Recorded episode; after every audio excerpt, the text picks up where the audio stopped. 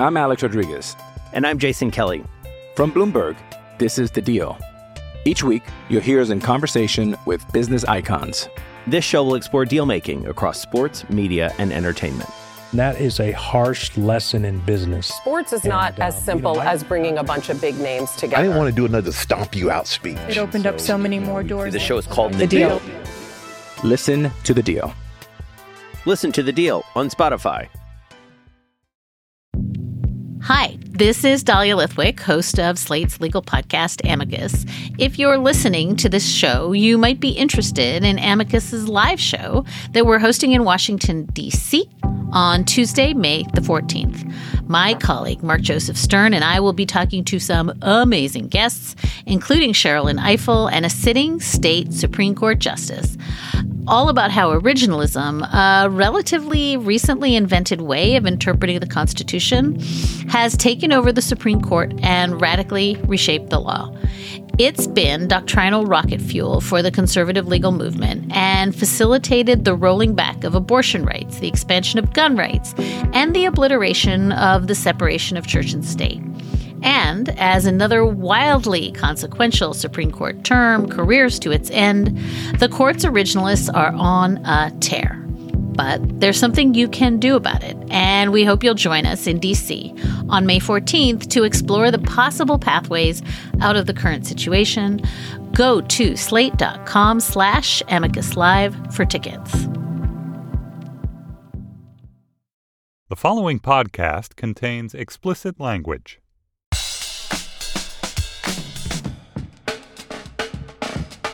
Hi, I'm Stefan Fatsis, and this is Slate's Sports Podcast. Hang up and listen for the week of December 19th, 2016. On this week's show, it's another three guest fest. First, we'll be joined by journalist Jessica Luther to discuss the ongoing sexual assault investigation involving the University of Minnesota football team. Then Ramona Shelburne of ESPN will be with us to talk about Ronda Rousey, the mixed martial arts star who's returning to the octagon a year after her stunning loss to Holly Holm. And finally, we'll assess the state of the 0 and 14 Cleveland Browns. They're 0 and 14. And the city of Cleveland's whiplash sports year with who else? The Bard of Cleveland via New Jersey, Scott Raab. Josh Levin, the executive editor of Slate magazine, is off this week. Mike Pesca, the host of Slate's daily podcast, The Gist, is not. He's in Brooklyn, New York. I'm in Washington. I believe that under parliamentary guidelines, Mike, we have enough votes to pull a little North Carolina state legislature and change the rules around here Yeah. in Josh's absence, don't you think? Yeah. Yeah, you you get to run this thing in odd years. I think that's a good solution. Or odd weeks.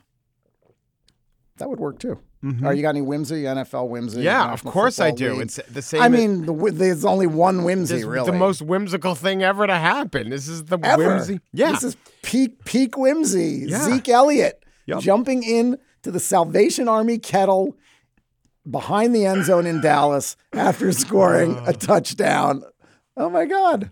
You cannot break that whimsy. That's whimsy. The whimsy scale has been broken. I think the only downside to this is half of the headlines about it are Ezekiel Elliott will not be fined. Not be fined.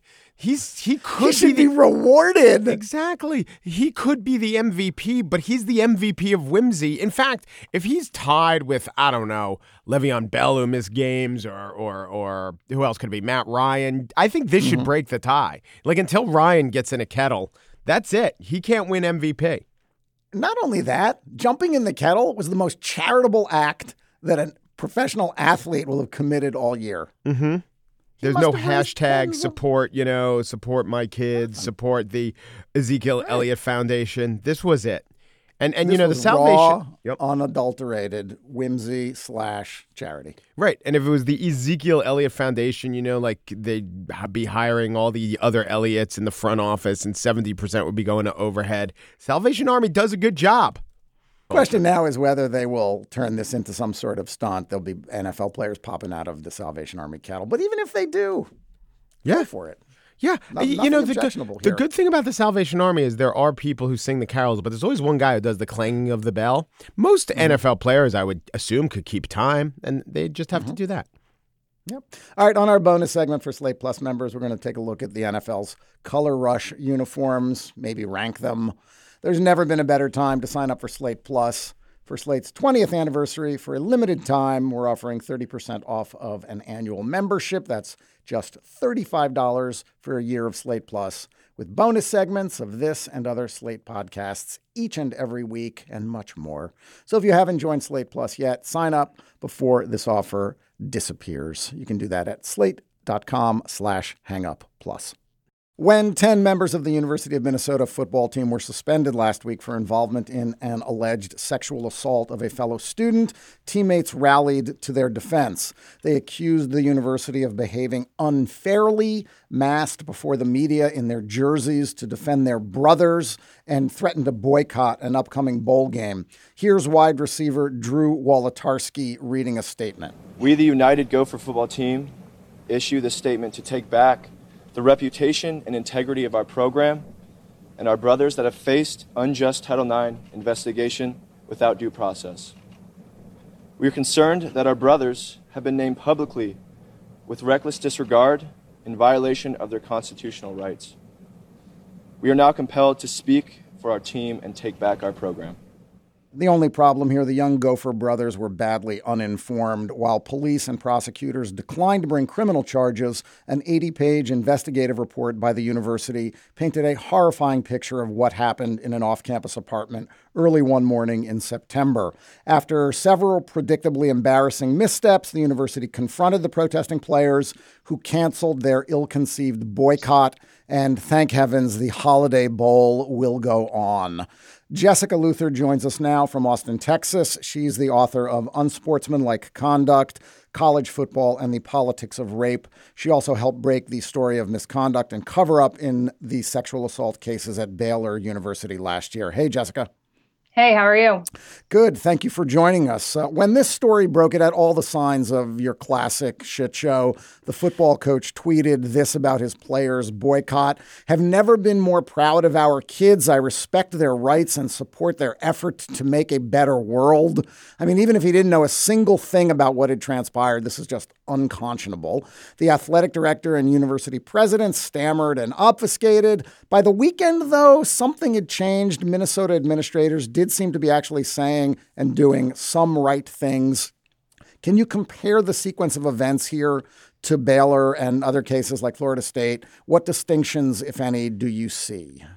Yeah, I mean, this is weird, is the adjective I keep using. Um, but it's, I mean, it's different in that they that it happened during the football season alone is very strange. Like I had multiple people sort of contact me and be like, the timing is weird, and that they meant that they were picking on these football players because they did it during football season. But the fact that they actually made these decisions on the university level and chose to suspend them before a bowl game was a pretty bold move. I mean, the university has been in front of this as much as a university really can be on a case like this, um, and and that's pretty strange actually when you compare it to say Baylor or Florida State around the Jameis Winston case where everything seemed to happen very reactively and as, as in all ways to not hurt the football season. And I think that's probably because if there's a continuum of responsible, what we'd want universities to be, and no one's perfect, and what we, the just epitome of falling down on the job. Baylor and Florida State are definitely on the falling down on the job part of it. Uh, beyond their football team, so much reporting has revealed that. And Minnesota seems pretty good. Like, this is what you'd want a university to do. Yeah, I mean, there's a bigger context for this Minnesota moment as well that I think we haven't really talked about a lot in the media. Um, you know, in 2014 2015 season, there were multiple accusations against football players at Minnesota. This came out in a Star Tribune report in October of last year because the Star Tribune was looking for emails relating to the firing of the athletic director of Minnesota for sexually harassing multiple female employees. Uncovered this email to the athletic director about multiple players who went um, unpunished for accusations of sexual assault. You get a new AD in May of 2016. This is the first big case. You know, she reports in early September. The Department of Education's uh, Office of Civil Rights they want uh, universities to do these investigations and have, have an answer within 60 days if possible. This went a little bit farther universities are supposed to also get out of the way of criminal investigations. Uh, so even the timeline tracks, the AD, the new AD seems to really be taking up this issue in, in a way, like you said, that that you would want a university to do based on federal guidelines around this issue. Maybe they're trying to do better than what they saw a couple years ago. And maybe what they still need to learn is how to educate their athletes, though. I mean, the, the weird thing here is that the players were completely unfamiliar with the rules of jurisprudence and of the rules of the university's uh, responsibilities and, and procedures. They thought they were taking a principled stand defending their teammates, you know, with the foxhole band of brothers baloney that football culture reinforces. And I wonder why that is. I mean, maybe they felt that you know they were taking a stand the way college athletes are being encouraged to take stands about pay and labor that this is part of some general uprising against a system that's that's stacked against them right that's definitely what they thought they were doing i mean for someone like me who studies sexual violence in the society they were upholding the status quo which is why they were doing sort of the exact opposite of missouri which was you know in 2015 going against racism. Was that 2014? Um, and but yeah, I will say, you know, going to college campuses, talking to lots of students about these issues, most students don't know where Title IX is. They don't really know what you're supposed to report to Title IX or how to do it. Universities are supposed to, under federal mandate, do preventative education around dating violence, sexual violence, consent, things like that. When I ask students if they get that kind of education, most like some of them will say yes so i imagine it is happening but a lot of them don't really remember. Uh, there was definitely a failure of knowledge around this. Yeah. i mean it was pretty clear when um, Wolitarsky was reading the statement and then his sort of off the cuff remarks afterwards at the press conference that he didn't have a firm understanding. Like when he says due process in the unjust title ix investigation we still don't really even know what they mean by that. It's sort of hard to figure out exactly what they're pointing to. And I, you know, there are plenty of universities that have been under uh, intense scrutiny, both by people who've been accused and the accusers for having bad due process and unjust investigation. So, you know, this is common language right now. It's not an, it's not as if this is not possible that Minnesota has messed up, but we don't really have a sense from the players what they even meant by that he also didn't have a firm understanding of the criminal side of this. You know, he said something like they were just found not guilty by the law, which of course is not true. They didn't go to trial. There were no charges pressed, which is neither guilt nor non guilt, right? Um, and then when it came out that they hadn't even seen the report, like they didn't really even understand what had happened that night, just the levels of like un like what's the right word? They disinformation uninformation what's the right word here? Yeah. um the, the amount I- that they did ignorance? not know ignorance? ignorance? thank you. Yes. When ignorance is blindingly obvious yes. Yes. And so it's just kind of like when you think about all the things they didn't seem to know anything about when they decided to make this incredibly public righteous stance uh, is i don't know. It's uh, unbelievable to me. Yeah, and, and it's also clear they didn't get good advice from the adults. Um, yeah, who could who have said you probably shouldn't do this because that that investigative report I mean, the details in there are stomach churning and also distressingly familiar. You had alcohol, a woman who felt trapped and powerless, who couldn't remember to consenting to sex with one man and then, quote, a line of men waiting to take turns. She testified, I was shoving people off of me. They kept ignoring my pleas for help. Anything I said, they laughed. They tried to cheer people on. Yeah. And then the EOAA, the group that did this investigation, also found that they didn't really, the players themselves weren't very credible in how they told their stories and their ability to keep their stories straight um, individually and then as a group. And yeah, it's a really rough read, those 80 pages. And this is often true. Like the stuff that I read, a lot of the time, police reports and university reports are often are very difficult. Um, and the fact that it seems like the players didn't really have an understanding of that, the ones other than the 10, um, is is just terrible.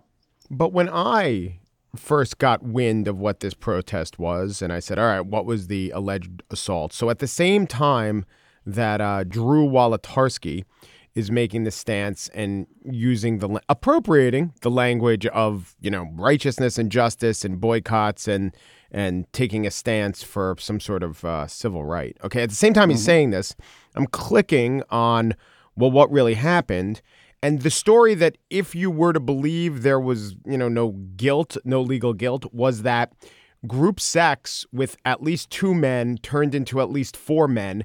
And that alone, like, how much do you have to know before you say, yeah, this is the cause we're getting behind? And correct me if I'm wrong, like Stefan just alluded to a line of players. The reason that 10 players were suspended is that double digits number of players had sex with this woman or raped this woman. Um, and that's what you're getting behind. How could Drew Wolitarsky not have at least done the clicking that I did at the time to know that? It seems crazy to me.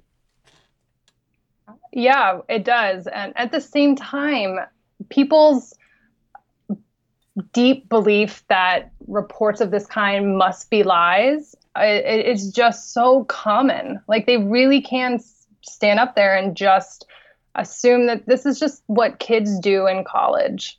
And she's not telling the truth about what happened to her.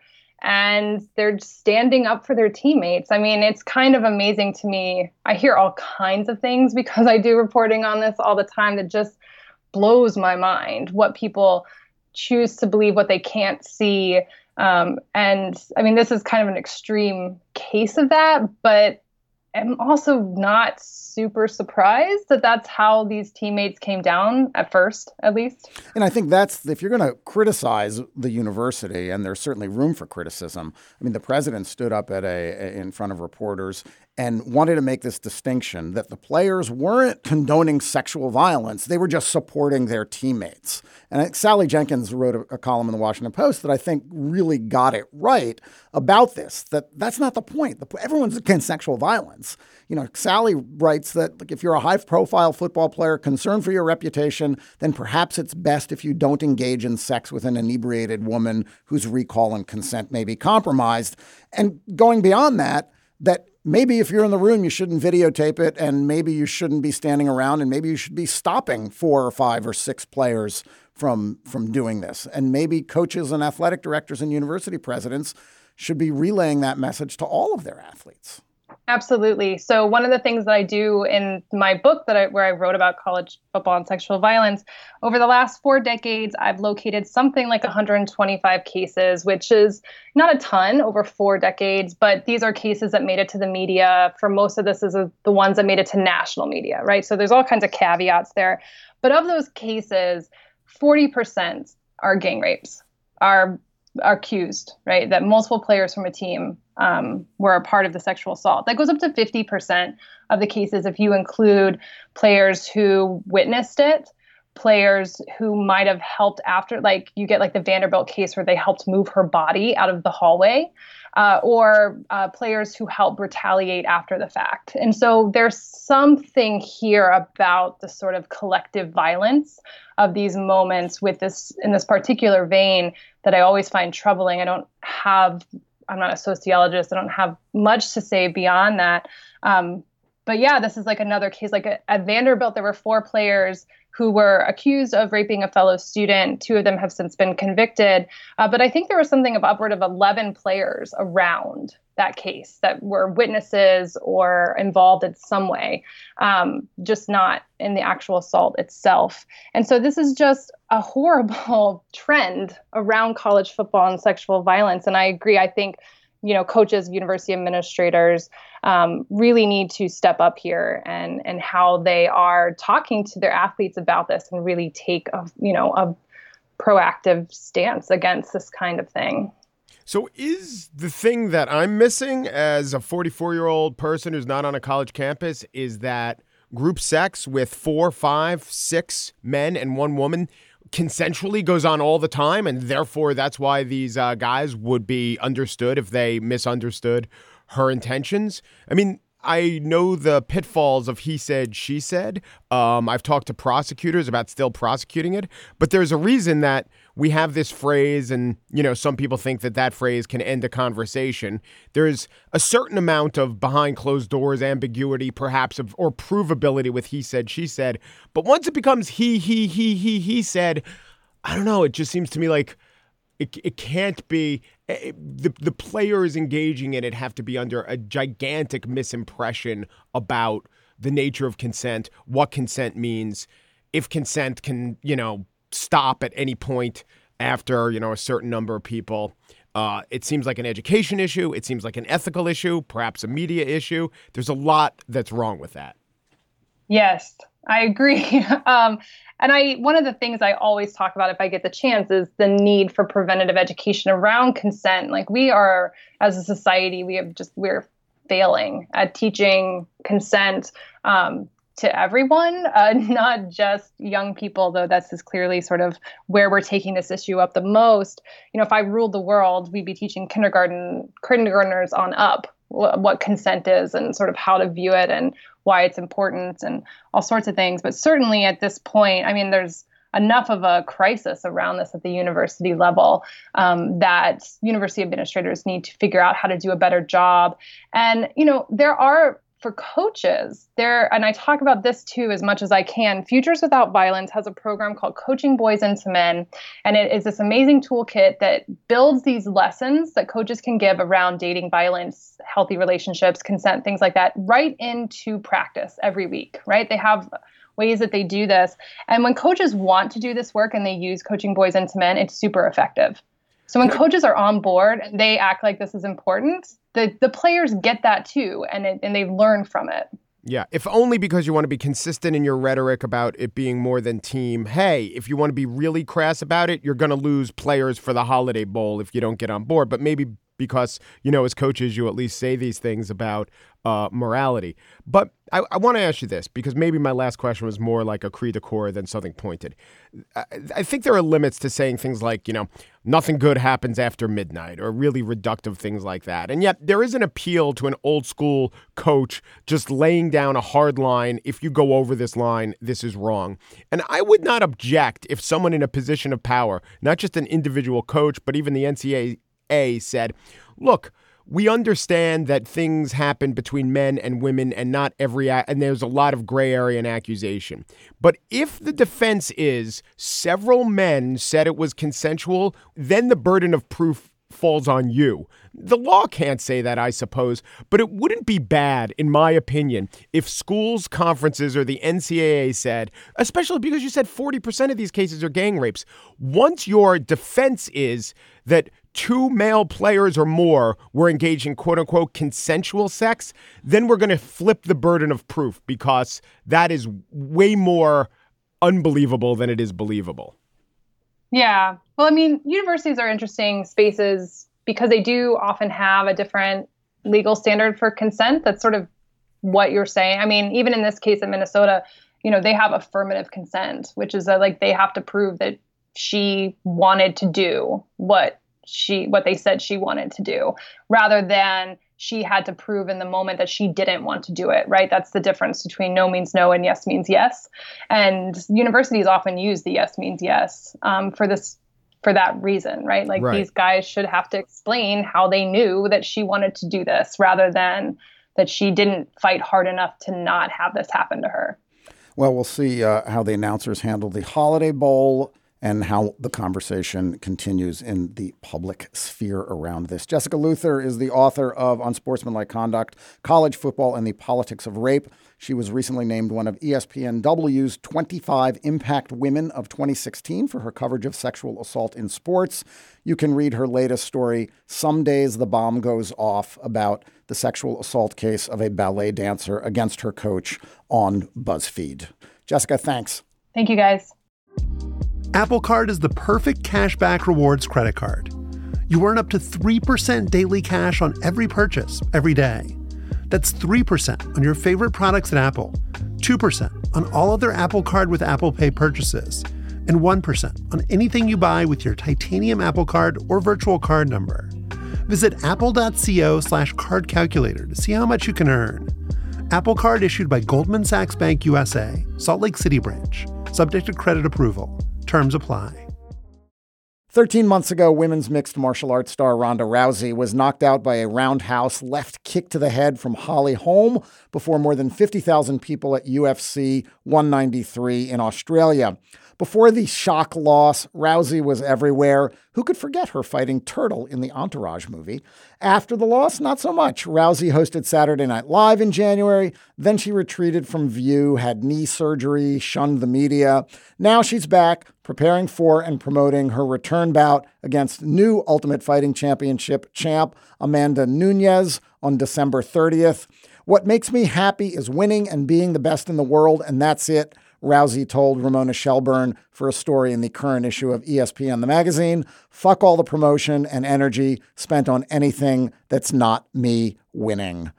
Ramona Shelburne joins us now from Los Angeles. Hey, Ramona. What's going on, guys? You've profiled Rousey twice in the last year. The other time was uh, right after the loss to Holly Holm. Mm-hmm. She's known for dropping a lot of F bombs and speaking candidly, which has made her kind yeah. of a polarizing figure in mixed martial arts and in popular culture to some degree. For what it's worth, Donald Trump called her not a nice person. What is it about her that you find compelling athletically and otherwise? Well, I think what's what's really interesting um, this time around is she is really on her own terms right now. Like she's not there's a part of her that knows that people don't like this version of her. They don't like this ver- you know, they don't like her right now after she walked off the stage in New York. She did a stare down with Amanda Nunes and she um there's you know, she walks off the stage and Amanda stays and does the the interview and it, people don't realize that, that Ronda had negotiated. I'm not talking to anybody. I'm just not. And so when she walked up the stage, that was all pre-planned. Yeah, that was what last that was last month at Madison Square Garden yeah, promoting another UFC Madison, fight. Yeah, right, and and and the crowd booed. I mean, it was like the crowd was like, "Wait a minute, you're coming back out to fight again. You're gonna be. You want us to buy your fight. You want us to care about you again, and you don't want to talk to us though." There's this part of her that is so disciplined about this idea that I'm not talking right now. I'm just. She's really only doing things that she wants to do on her own terms. Like the the idea of of talking at a press conference right before this fight is is just not going to happen. Like she's not going to talk after a stare down. She's not going to do all that extra little stuff that she used to do because in her words, she she she used to say this to me all the time. She goes, everybody only sees their one little corner, their one little ask, so it doesn't seem like a lot. But I'm the only one who feels everything, and I think sort of death by a thousand paper cuts, right? Um, she felt this accumulation of doing everything and doing so much stuff for other people. She was she really wasn't doing a lot of this for herself. You know, sometimes you lose your center, right? And you start doing things, you get caught up in a current of what's in front of you, and you stop thinking about what it is that you actually enjoy and what it is that you actually want to be doing with your life. Because she'd been on this rocket ship, you know, white hot. I mean, there was no female athlete more famous than Ronda Rousey there for a minute. I mean, Serena Williams would probably be the only one in the same galaxy. Um, and even that is different because Serena's been at that level for 20 years. Ronda just took off and, and found herself there one day. And so I think that that's the story's really about is that is, is, is her trying to find the discipline to say, okay, I have to do all of this for myself now. And what is it that I actually want? How many people actually know what they want? Do you guys? I don't always know. I, I mean, I can loosely define it, but I, I can't really say that on a day-to-day basis. And I think that's where Ronda is right now, or at least that's where I found her when I when I spent some time with her this fall. Right. I didn't know what I wanted until I saw Ezekiel Elliott go in the Salvation Army bucket. And then I was like, that's exactly what I wanted. So, uh, yes, she's done Conan, Ellen, A Little Drunk History, Ramona Shelburne. Which one of these things is not like the other? And the, which brings me yeah, to right? well, which brings me to my point. She does the things that she wants to do, and if doing this interview with you can be seen in the context of that, it makes sense because what she wants to do is carve out enough space so that she can not participate in the bullshit press conferences, but still do enough to signal to her fans or the potential ticket buying public mm-hmm. that I'm still in this and that I'm still a compelling figure. And the reason that that works, seems to me, is that the UFC fighter, the anti hero, is the hero. So she might have been booed in that moment, but you know what? If being recalcitrant and not playing their game and doing this great interview, which you turn into this story, which, you know, has her writing uh, FTA, fuck them all on her on her arm wraps and kind of just retreating into herself if if, uh, if that's what it's about, then she does become the anti-hero. One time uh, occasion of booing aside, her brand is propelled. Right, it serves a purpose. You know what I what I think is is that that's you're exactly right on that. Uh, But I also think there's another current of this, which is simply a recognition of the life cycle of being famous. Right, when you are that it girl, when you're the one. I mean, you know, they make movies and they say, you know, we've got to get Ronda Rousey in the Mhm. Entourage movie, and it doesn't. You know, the movie's coming out in two months, so write a part for her and get her in this movie now right? Like that's usually when you're in that in demand. That's that that's how things happen in the world for you, right? Everything everybody wants more and more and more of you. They can't get enough of whatever it was that you were. And I think at that time, I mean, Ronda Ronda sort of captured this cultural moment where, and I think she was right in that same moment where Amy Schumer was, uh, you know, on her rise. Tina Fey was in her in her prime. Um, it was this, it was these sort of you know women who were doing who were, who were talking in ways that women hadn't before, right? They were saying things and acting out in ways that you know it was very empowering to to other women and also sort of jarring for men, but they kind of liked it too, right? I Mhm. mean, I think Yeah. the thing about Ronda is that you know she was able to sort of be this. She has, you know, she, obviously she drops a lot of f bombs as we talk, and she does that normally. But I mean, she's a fighter, right? And like guys can respect that. That's not just you know a potty mouth you know comedian. That's not Roseanne Barr, right? She's she's a fighter in the sport that has been a, a fast rising sport Yeah. uh, in the UFC, right? And so she was she was probably the most popular UFC fighter, not male or woman, um, for the for a couple of years there, just because of the way she would win. Was electric. And then you know, to women, she had this crossover appeal because she was authentic in in her confidence and her bravado. I mean, the way she she she would say things, and then I was waiting for the part where she would soften herself, where she would sort of say, you know, she would do the female thing, which is to like humble yourself or make other people more comfortable with like a bold statement, and she never would. She'd be like, "I'm the best fighter in the world. I worked hard for it, and I'm gonna beat this girl." And so there's this part of me when you saw the authenticity in Ronda on her rise. That's that you, it's still there right now, and I think what she recognizes is quite simply after you lose, after that cycle of fame, you know, has its correction point, you don't necessarily want to keep talking. Like you, you know, you have plenty to say, but people don't necessarily want to hear from you, right? They don't. Mm-hmm. They, they, you can't be like when you talk the talk, you have to walk the walk. Well, when you get knocked out, just kind of need to shut up until you can go fight again. All right. So I, the authenticity question with any athlete in a sport like boxing or mixed martial mm-hmm. arts is up for debate. I mean, Rousey Rousey does seem to go out of her way to protest that it's not about the money and that now I'm only in it for the winning. And at the same time, you know, you have to give her a lot of credit. I mean, this is about agency. This is about empowerment. I mean, she made women's MMA viable and popular. She basically Yeah. forced UFC President Dana White to create a women's division four years ago. It's certainly not perfect. There aren't enough weight classes. Um, and, and and there are issues there. Um, last month, she did something unimaginable for most fighters in the UFC, didn't she? She told White she wouldn't front when he wanted her to, which was last month at Madison Square Garden. Yeah.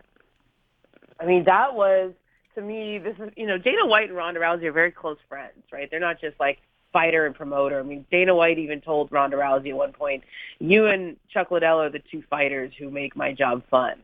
And I and I when I spoke to Dana, I said, "What do you mean by that?" And he goes, "I just you know the way we they think like I think, like we're a real partnership. We really are close. Like they t- he you know he goes Ronda Rousey when she retires, I mean I'm still good. She's still gonna be one of my best friends.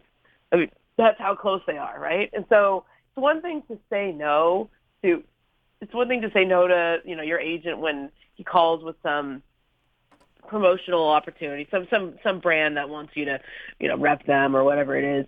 It, you know that's just that's just a pass, right? That's like pass on a certain business. Mm-hmm. This is the UFC's first fight in New York at Madison Square Garden, where Dana White has been trying to get the UFC, you know, they've been trying to get it legal legalized in New York for decades. I mean, this has been like sort of a holy grail for them, and they need the the biggest headliner in the sport. That was like the biggest fight in UFC history, and she just flat out said no. She was like, "Nope, I need another month or so to get my knee right." Now there, there are other there are other women fighters getting attention now, right? Uh, Olympic judoka Kayla Harrison just announced she's going to fight MMA. 22 year old uh, Paige VanZant lost a UFC fight over the weekend, but she's got a star profile that's not dissimilar to Rousey's. In your story, uh, Rousey doesn't talk about other fighters much, but she has said some really awful things in the past. I mean, she said that Cris Justino was a man, called her an it. Is that promotion or is that how she thinks?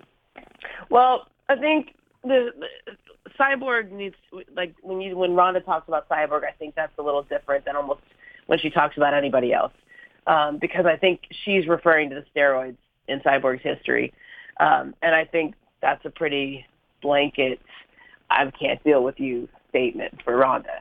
When I talk to her about other UFC fighters, she, there's actually a quote that that's one of those quotes that gets left on the cutting room floor. You know, there's a lot of people who come after her through social media, right? Cyborg's been sort of trying to getting her get it taunting her through through Twitter and Holly Holm's dad, I think, you know, called her out, said Ronda was terrified of her. Miesha Tate called her a broken woman. And Ronda said, you know, I don't want to respond to any of them because it just gives them oxygen. She's like, none of them are grateful. Like I created this whole division. I did everything I could to sort of build up the division so that it it sustains beyond me. And the only two female fighters who were grateful, who who show any level of gratitude or any level of respect, are Cat Zingano and a woman named Joanna Jedrzejczyk. And Ronda said, I'll, I'll help those two, but everybody else, why should I help them? Why should I give them oxygen? If I respond to them, it's it's a gift to them, and so why should I give them that gift? Well, how much thanks should Cris Cyborg give to Ronda Rousey? I mean, she put women's MMA on the map, but the mm-hmm. division she created is the division at her weight class, and Cris is 30 pounds heavier, and so they can't find a catch weight. So if I were Cyborg, steroids aside, and not mitigating that, I would maybe not. I would be more resentful of Ronda for not fighting me and not even, you know, allowing me to have a weight class mm-hmm. that I could fight in than I would be thankful to her. I think that's more of a Dana White issue, though, right? I mean, yeah. it's sort of, you know, Ronda can only control what she can control, right? Like, why is she going to advocate for to create a new weight class. I, you know, the one that just happened, right? They but if Ronda wanted to, and it's it's harder. I don't know who it would be harder for, but if they wanted to have a catch weight, it would be up to Ronda to say, "Yeah, let's do it," and she could fight Cyborg. She's not the Pacquiao in this, right? In a way, she is a Pacquiao, right? Because like Pacquiao was always the one who was moving up in weight. Okay, um, right. Pacquiao would have to, mm-hmm. right? So when he wanted to fight, fight, fight Floyd Mayweather, Pacquiao started off his career, I believe, at 122 uh, yeah, they could fight a catch weight, but I, to be honest, like at the time when when when Cyborg was really calling her out, like let's find a catch weight, let's fight, let's settle this once and for all. Um, Ronda was like, look, I'm the champ. So generally speaking, when you want to fight the champ, it's not the champ who has to come up to a catch weight. The challenger has to do whatever it takes to fight at the champ's weight. Um, and you know, Cyborg fights at 145, Ronda fights at 135. It's a 10 pound difference. It seems like you should be able to find catch weight, which is why Cyborg took a couple of fights at 140. And that's that's you know the UFC gave her a couple of fights at 140. They weren't championship fights, but she fought there.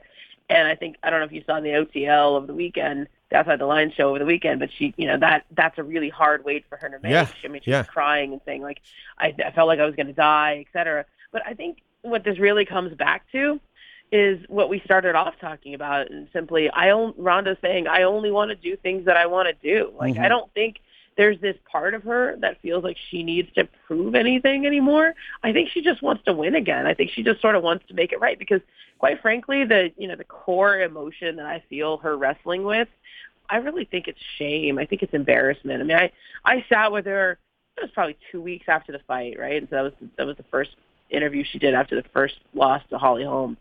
And all she kept saying was how embarrassed she was and how much mm. she hmm. felt she let everybody down. And and as I was writing this one, I kept remembering that first interview um, and saying, you know, what's at the core of this? Where, where, what's at the very, very emotional center of this? And it really is. She got knocked out. She's really embarrassed about it. Right? I mean, she, she she keeps saying that was an embarrassing representation of me and how I fight. And when that's the core emotion that you're trying to deal with over the course of a year, in, and especially if you're going to get back in the octagon and fight again, you have to find some way of compartmentalizing it, right? You can't keep going down that shame spiral and saying, "Oh, I'm so stupid. I can't believe I did that. I'm so this. I'm so that." Eventually, you compartmentalize it into sort into anger, into um, resentment towards everybody who doesn't get it or who you perceive having contributed to to the loss. I mean, I think I find her in all different stages of grief and compartmentalization right now um, because she's about to go get back in the octagon and, and throw a punch. I mean, that's that's a big thing to do and put your career on the line, put your life on the line. You can't just be sitting there thinking about the last time when you lost and when you felt terrible. I want to pivot away from her for one last question. You mm-hmm. mentioned the Outside the Lines story that aired on Sunday, which was about weight cutting in mixed martial arts uh, mm-hmm. particularly with women. I mean, it's obviously losing weight to get to a classification isn't has been an issue for for decades in wrestling and in boxing and now in mixed martial arts. Uh, Cris Justinos, Cyborg, said on the show that for one fight she lost 26 pounds in two or three days to make a 140 pound weight classification, and the video is really disturbing. Watching her mm-hmm. sweat water out, drink gallons of water, and sweat it out um, to get down to weight. Uh, Dana White gives a statement, and he came off like an ass um, about why he doesn't create new weight classifications. But even the all women Invicta fighting championships doesn't go above 145 pounds. Is is this a, a real business problem for for women's MMA? I mean, why are these organizations reluctant to allow women like Cris Justino to find fights at a more natural weight? Well, I think it all comes down to, um, you know, look, the fighting game is a promotional game, right? You got to sell it. so in order to sell it, there has to be legitimacy to it. And I think right now, the biggest fighters in the world um, are all sort of clustered in and around 135 pounds, you know, maybe 10 pounds lighter, 10 pounds over. Um, there's just not that many fighters at the higher weight classes to where you could create a real division that would be healthy and there would be a lot of opponents for her to fight. Um, and so I think that's why that 145 pounds. I mean, you say you say 145 pounds, and that's where she really is. That's where she's going to be fighting at. That's tough for her to make. I think she right. walks around close to 170, and I and Ronda told me she had such a hard time before the Holm fight because it was her third fight in nine months, and the body is just simply not made to like gain and lose 20 pounds over and over in nine months. Yeah. It just it just doesn't work. Yeah, let, let alone in in a couple of weeks. Right. And so I think it's it's it's perfectly natural for a fighter to try to cut eight to ten pounds before a fight. You can do that just by sweating out water weight. But if you do too much, if there's too much of a weight cut, you're it really damages your body and yeah. you're also yeah. you don't feel good in the ring and, yeah, and, and the sorry in the octagon. And I know Ronda was telling me um, you know, before this fight, I remember this very I remember this very vividly because it was the, one of the first times that I had met her.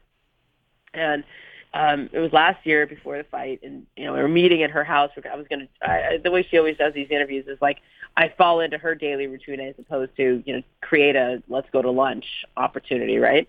Because she doesn't want to break routine. And so I met her at her house. We were just gonna ride to the gym together and do an interview in the car. And uh, showed up in the morning, and it was um, she was really upset. And I was like, "What's the matter?" And she said, I just, you know, I'm, I'm 152 pounds and I should be 147 by now and I don't know what's going on. I'm eating right. I'm doing everything right. It's just not coming off. And they were trying to figure out what was wrong. And, you know, the Mike Dolce, who's her nutritionist, her nutrition coach, basically said, dude, it's stress. If you're stressed out, your body's not going to release. And that was a problem all throughout camp. And I remember seeing her and I just felt like she was, you know, I, I had no idea what to compare it to, but I remember seeing her at the weigh-in in Australia and after she had done the weight cut and I knew it was a tough weight cut, but I didn't know how that I didn't even recognize her. I was like, "Oh my gosh. This is like you look skeletal." Like uh, that like the when you see her at the the weight cut with Holly Holm, it looks it's just like a different person because of how much weight she had to cut in a couple of days and now when I see, and they, you know, after that fight, um, her trainer had her you know, blood and urine samples and hair samples that analyzed, um, they, and it found basically what they thought the whole time, which is like her cortisol, cortisol levels were off the charts. But really what he said is, we're not doing it this way again. You're not walking around 20 pounds over where you're going to fight. You're going to walk around closer to your fighting weight because that's really unhealthy. That's really torture on your body. So Ronda kind of didn't let herself gain very much weight in between these fights. Like she was walking around closer to like 150 most of the time as opposed to 160, 165. And now when I've seen her in camp, like I think she's already down to 140. I think she might even be under 140 right now. So when it gets time to cut weight, she's only going to cut two or three pounds. It's not going to be all that hard or that torturous. Um, and I think that's probably the adjustment Cyborg's going to have to make.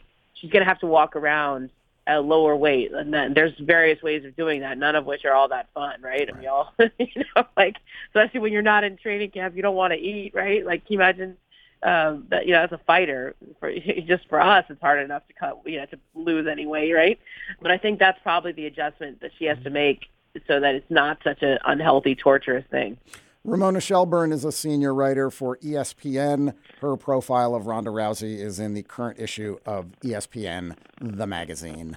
Ramona, thanks a lot. Thanks, guys. I'm Alex Rodriguez. And I'm Jason Kelly. From Bloomberg, this is The Deal. Each week, you'll hear us in conversation with business icons. This show will explore deal making across sports, media, and entertainment. That is a harsh lesson in business. Sports is not And, uh, as simple you know, I- as bringing a bunch of big names together. I didn't want to do another stomp you out speech. It opened up so many more doors. The show is called The Deal. Listen to The Deal. Listen to The Deal on Spotify. It's been quite a year for sports fans in the city of Cleveland. AFC Cleveland lifted the championship trophy of the fourth tier National Premier Soccer League. The Case I Western Reserve stop right Football there. Spartans. that's that's what that's There's what more. Cleveland cared about. Okay, No, no, no. there's There's more. more. The Case Western Reserve Football Spartans went nine and one, losing only to the rival Carnegie Mellon Tartans Sure. in the last game of the season. It was the Tartans against the Spartans. Yeah.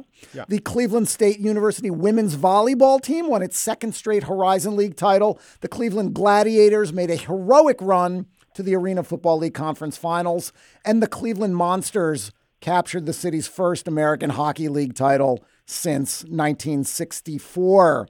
1964. That was the year Cleveland's outdoor football team last won a championship, and it was until this year Cleveland's last major championship.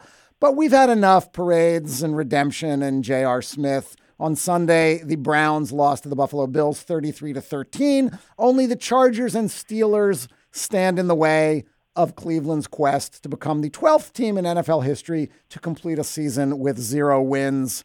We are thrilled to welcome back to the program Scott Raab. He's the author of The Whore of Akron One Man's Search for the Soul of LeBron James. He's got a new book coming out in February. Guess what? It's a sequel. You're welcome, Cleveland. How I helped LeBron James win a championship and save a city. Did you now, Scott? you know, you know, the books might not amount to much. It's not for me to say, but those two titles, "The Whore of Akron" and "You're Welcome, Cleveland," I, I think those are Hall of Fame caliber. Yeah. If I wouldn't argue with you. But the Browns are 0 14. And frankly, that seems more important to me than some basketball team. You've been carrying around, you've been carrying around that ticket stub to the Browns 1964 championship game since what, 1964? Please don't tell me the Cavs won. It's all good. I can die in peace. Actually, I, I felt that way uh, and retired the ticket stub on June 19th. You know, 2016. I really, that was my bucket list. I got to see a Cleveland team win a championship. I was not at the game, but I was in Cleveland with my son on Father's Day. 11 days after my father, on a day I'll always think of as, as game three, finally died. So the universe, the cosmos handed me a, a series of events that culminated in what I had waited for since I was 12 in 1964. And to a large extent, as much as you might not want to hear it, and as willing as I am to cut loose about my feelings about the NFL franchise called the Cleveland Browns, I'm good. I really am. I, I would be a, a, a total liar to say otherwise. Though, if the Clevelanders could pick one team to have won, it definitely would have been the Browns. They'd probably tell me if I'm wrong, even though it was the Browns who had the greatest accomplishments before the NFL, they'd probably trade they'd trade one Browns championship for, you know, multiple Cavs plus even Indians championships, I'd guess. I, I, I, I'm not sure about the trade, you know, of, of multiple, but I am sure that if you took a vote, uh, you know, one, you only get one team. But probably ninety percent or more would go with the Browns. Absolutely. Even though it's not the real Browns, it is the Browns in name. Obviously, we have two It- different it- franchises it- here. It's it's a very strange situation because there are plenty of absentee owners. So I don't want to you know simply Yeah. urinate on on Jimmy Haslam uh, for that. The current owner. There's so much more. But but there is something profoundly, uh, crazily dysfunctional uh, about a team that brought in Paul DePodesta, who's working in baseball. I certainly admire. Yeah. Anyway, anyway this this 0 4. If there's such a thing as a bad 0 14, this is a really bad. No, this is a 0 really bad 0 and 14. I mean, Yeah. RG3, a player got a DUI last week. Yeah. There was an obit in the Columbus Dispatch. Guy asked for six players to be pallbearers so the Browns can let me down one last Let- time. Let- yeah, Yeah, which is really down. nice. Yep. The Browns reciprocated. They, they did send the guy's family a customized Cleveland jersey with his name on the back, so maybe he could be buried in that. you know what's what's going on now. There's there. I hope I don't get his name wrong. It's, there's a guy uh, I only know on Twitter. I think his name is Chris McNeil, who's trying to get a. Oh, if they do go all in 16, fella's trying to put a parade together. Yeah, he's Now, got a he's got a GoFundMe page. It's got Right, five he's got a five hundred dollars so far. and and and by God, I, if if most of the media in Cleveland, radio in particular, haven't really come down hard on this idea because you know I'm going to literally there there was a, a host on on, on WKNR uh, who said he's going to mow people down with his car if they have this parade. This is you know. The, the problem, of course, is, is the media are the Browns' business partners. That's part of it. But part of it is also you know, it's Cleveland, and yeah, I think a lot of fans feel like I do. Not not that they wouldn't have rather had the Super Bowl, but that we're we're pretty good. I Yeah. mean, you come from being you know three down three games to one against seventy three and nine Godlings, and bring it home. I'm good, but geez, if you can't have a parade to kind of flip off a, an NFL franchise that in a league designed for parity is not remotely competitive. If you if that, that brings down the thunder, the Browns should sponsor that freaking thing. So if the Browns do go winless, they will have been the best winless team, you know, judged by many advanced metrics, bet much better than those Buccaneers and those Lions were. So is that better or worse? In a way, it would be very much in keeping with the Browns' DNA to be not only a winless team, but the, by far the worst team ever. But in another way, it's also in keeping with the Browns' DNA to be a team that's only, you know, one of the like the 39th worst team ever, and yet somehow we became winless also. There, there you could parse it that that way. I mean, it, it's it, but it's only fair to point out that we're talking about you know Tampa Bay as a team that had not been in existence even even even as long as the Neo Browns. They they, they came back in 1999 as an expansion franchise and are only going to hit bottom now. That's ex- without ever com- competing. Really, they made the playoffs one one year and, and were quickly dismissed. Uh, and that was long ago. I think 2007. Uh, this is extraordinary, and yeah, okay, yeah, it would be the Clevelandest thing ever. You know, if they're they're 0 16, but not really the worst 0 16. I, I mean, you just you just can't convince me that anything could be more of a disgrace, you know, to the history. I mean, the Lions certainly have a proud uh, franchise, and, and you know, historically, I was born in '52, so I remember Bobby Layne when he was still, you know, the the rebel quarterback. He was the Johnny Football of his day, except he actually had a career. Uh, but but these Browns, uh, especially when you see uh, the, the shots of, of the stadium, the home stadium, these Browns are especially disgraceful. You know, speaking as a parochial Clevelander, unbelievable. Disgraceful in in what ways? The, and it's hard to be consistently bad in the NFL. I mean, the, the business of this of this league is structured so that you can improve. Um, you have to have some sort of combination of incompetent hiring, incompetent Yes. ownership, and incompetent uniform design, which the Browns now have, um, in order to achieve this level of of sadness. That, and, and I think that's part of the disgrace, uh, along with the uniform redesign and the new scoreboards. The constant, it's a, look, it's an Wait, wait, wait, what, what's up with the new scoreboard? Well, uh, the, the Browns. You know, this dates back a couple of regimes now, but the Browns went to City Council, just like Dan Gilbert is going to the county for money to renovate the Q. Jimmy Haslam, back when Joe Banner was his general manager, you know, they went to City Council and and wanted money because we need some new scoreboards. That that went along with the uniform redesign. So so it is an ATM. I mean, you don't lose money. The value of an NFL franchise go, only goes in one direction, and that's up, and that's not arguable. None of this is really debatable. To the extent that it's a a civic asset, not a public utility, but a civic asset, on that level, they're horrible. They continue to spend money and make money like an NFL team to suck, you know, taxpayer dollars into a billionaire's maw, and all of it's forgivable in my mind as a sports fan if you're putting out a competitive team. Instead, they continue to go backwards, and and now I mean, there's San Diego at, Cleveland this weekend, Saturday, and then the following Sunday, Pittsburgh in Pittsburgh. So I think 0 16, it's never a lock, but if this, if this, it, how how much more disgraceful can a franchise be to continue to tell its fans we have the best, most passionate fans? No, you don't. There there are great, passionate fans everywhere. You have the longest suffering, most enraged fans in the world, and and I I, I don't know that they wouldn't beat the, the expansion Bucks or Matt Millen's uh, Lions in, in head-to-head game. But I, I'm fairly convinced, and I've never said this before about any pro sports team, that the Cleveland Browns could not beat Alabama right now. I think they would beat the Columbus Panhandles, who went 0 and 8 in 1922 in the NFL, though. Hell yeah. Yeah. Bring The- on. A uh, and by the way, about that scoreboard, you know, half the time an escalator should technically be called a de-escalator. It really is a scored upon board, isn't it? Most of the time. Dude. Yeah.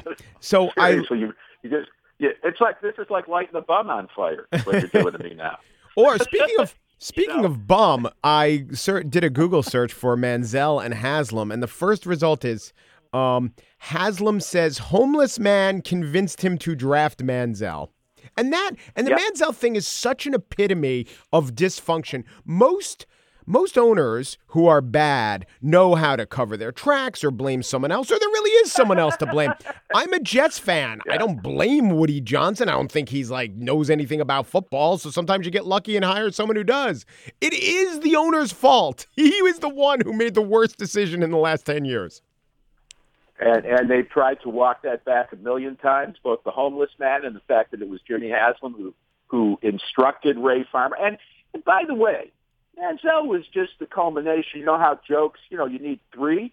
Yeah. So so that was the third of of Brady Quinn, Brandon Weeden, mm-hmm. and then came jo- Johnny Manziel. So so Haslam wasn't around for all of those, but yeah, his idea of of of basking in the glory of the pick was to explain to the media that yeah, some homeless guy outside of an Italian joint downtown Cleveland told Nick Manziel. I think about Brady and Brandon, guys whose draft slot didn't really surprise too many people, or people were saying, yeah, that's where they should go. Everyone's like, wow, Manziel, kind of a reach. And so that's why it's a little bit worse. I believe they all went at 22. Not to not to be argumentative here, they they, they but the Browns traded back traded back up because Manziel.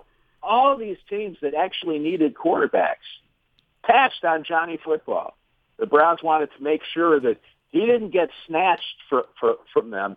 And and yeah, I mean this was an extraordinarily toxic pick for for an unstable franchise to bring.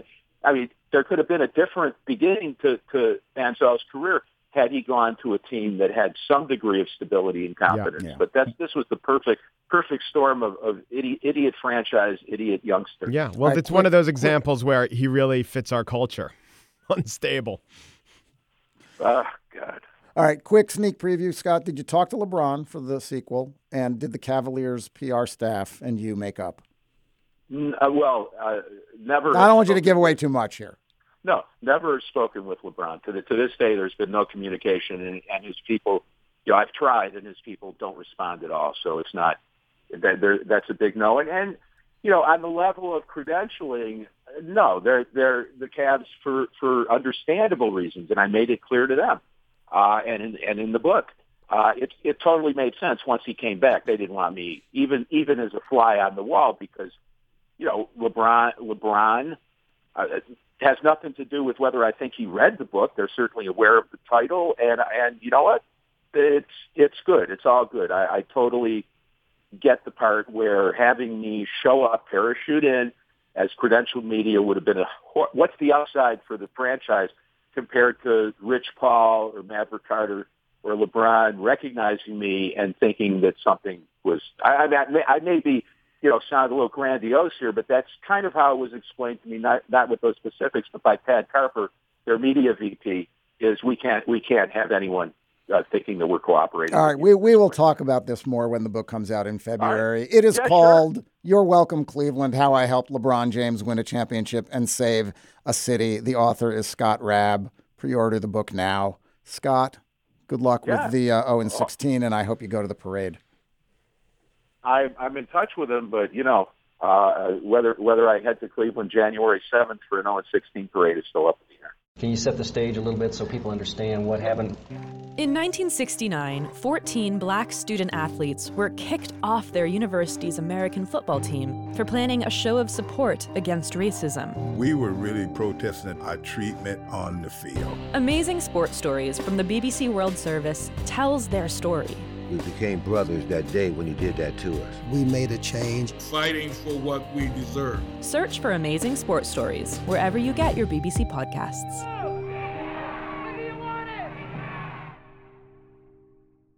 And now it is time for After Balls. There's one championship Cleveland team I didn't mention, the Cleveland Crunch of various mm. indoor soccer leagues. Mm. they won three titles in the 1990s. Their star was a guy named Hector Marinaro. You can hear Scott Raab, who is sticking around. Sorry. Marinaro is the all time leading scorer in pro indoor soccer history 1,446 goals, seven MVP awards. Suck it, Michael Jordan. He currently coaches at John Carroll University in suburban Cleveland, but but but the oddest moment of Marinaro's career came before all that. He was just 23. He and three other players on the Canadian national soccer team took bribes from a gambling syndicate to throw a match against North Korea in a tournament in Singapore in 1986. Canada did lose the game, so they, they threw the game well. Charges were brought in Canada, but eventually dropped. Marinaro was suspended for a year before going on to indoor soccer greatness. Okay, Stefan, since you got Scott involved in yours, why don't you take it from here and tell us your Hector Marinaro? All right. Uh, we're going to listen to and comment on some Cleveland Browns music. You ready, Scott? We're going to start with yeah. the classic. It's the official team fight song, introduced here by none other than the Toe himself. This is Lou Groza of the Cleveland Browns. Hi, Ohio for Cleveland.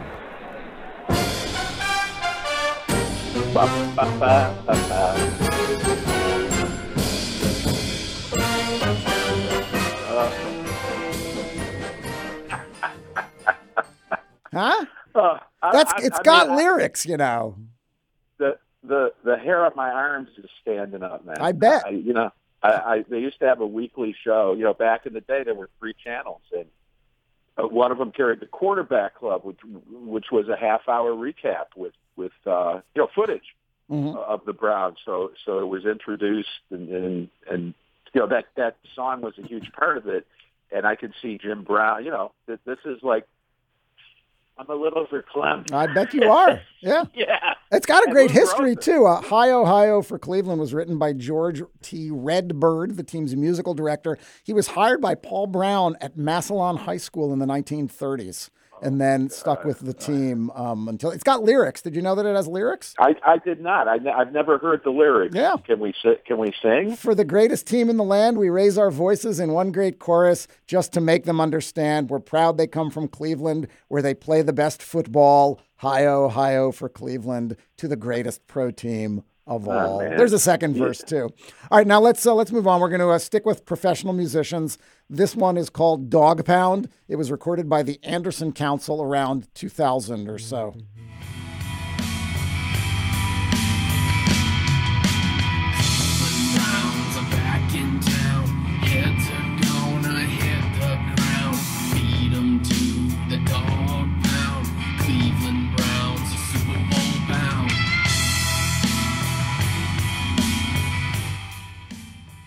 Those guys are still together.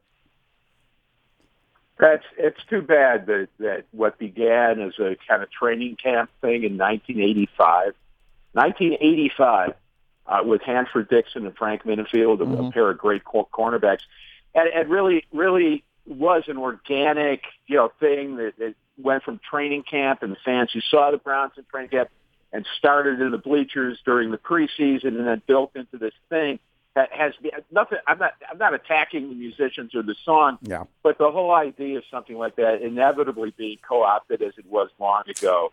Uh, I know I sound like the get off my lawn guy, Yeah, but you the do. songs suck. All right, let- let's move on to some fan music. There's a guy named Stephen Cole. He wrote and recorded an album of nine songs. Most were set to the tune of other songs. Uh, Brownstown, Brownstown. Um, if you hate people from Pittsburgh, the Pina Colada song, Bad Bad Cleveland Browns. Let's listen to an original composition. We love our Cleveland Browns.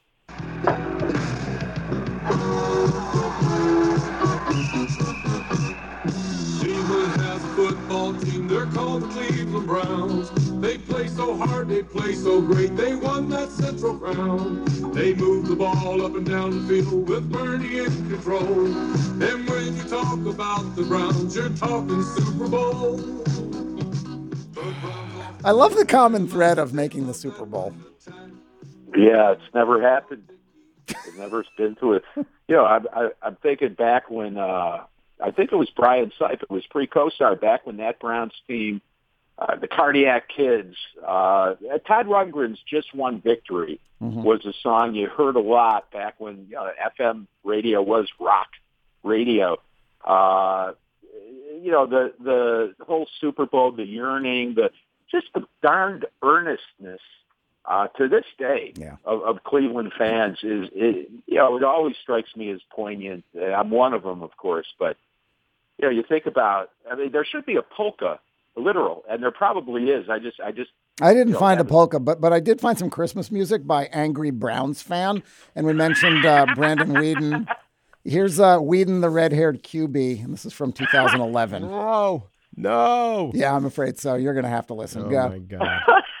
You know Campbell and Hoyer, Tim Couch, Kelly Holcomb, Dilfer, Garcia, McCown, and Ty Detmer. But do Ah. you recall the oldest rookie of all? Oh, okay, at least that one rhymed. Jesus. We did the red-haired QB, cost a very high draft pick. 22. And if you ever saw him, you You'd would regret say it. he plays like. Oh, There were more Christmas uh, Christmas Browns songs on that. All right. I like when right. they ble- they so they bleeped a word that doesn't actually rhyme, Rhyme. with pick. Anyway, Yeah. let's go on. All right, all right. Last one. Uh, what Browns collection wouldn't be complete without a Johnny Manziel song? Here's getting Johnny with it. On your mark, ready, set, let's go to rehab. Yo, drinks on me, everybody. Uh, pop them in low. I put the bro in browns. I know you heard haters running their mouth, but I just put in the bird. We got a new logo. It's almost the same as the old logo. It's lighter, brighter, got the same Ugh. shade of whiter. Look to it, and it only took him two years to develop. What's my name? Been wondering how couldn't Josh Gordon get fined when we was sitting in a car like we're Harry Kumar. We just bite Yeah, that pretty much sums up the state of the Cleveland Browns, doesn't it, Scott? It, it really does. I, I, you know, you always like to think if you're a writer or artist or, or even you know a regular Joe, that when when the motion bubbles over and people really are moved, their their passion in whatever direction are moved to create, that the outcome in and of itself is is worth something. But I think we we haven't we haven't seen that. We haven't heard No. that. No. An exception might be when your muse is the Cleveland Browns. Mike, what's your Hector Marinaro?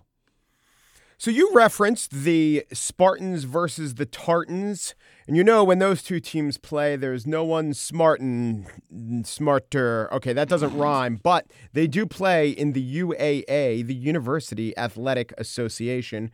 My college, Emory, was in the UAA, but did not field a football team. In fact, the majority of colleges in the UAA do not field a football team, although the University of Rochester does, just not in the UAA. They play in the Liberty League. Ask So me how many teams the- are in the UAA.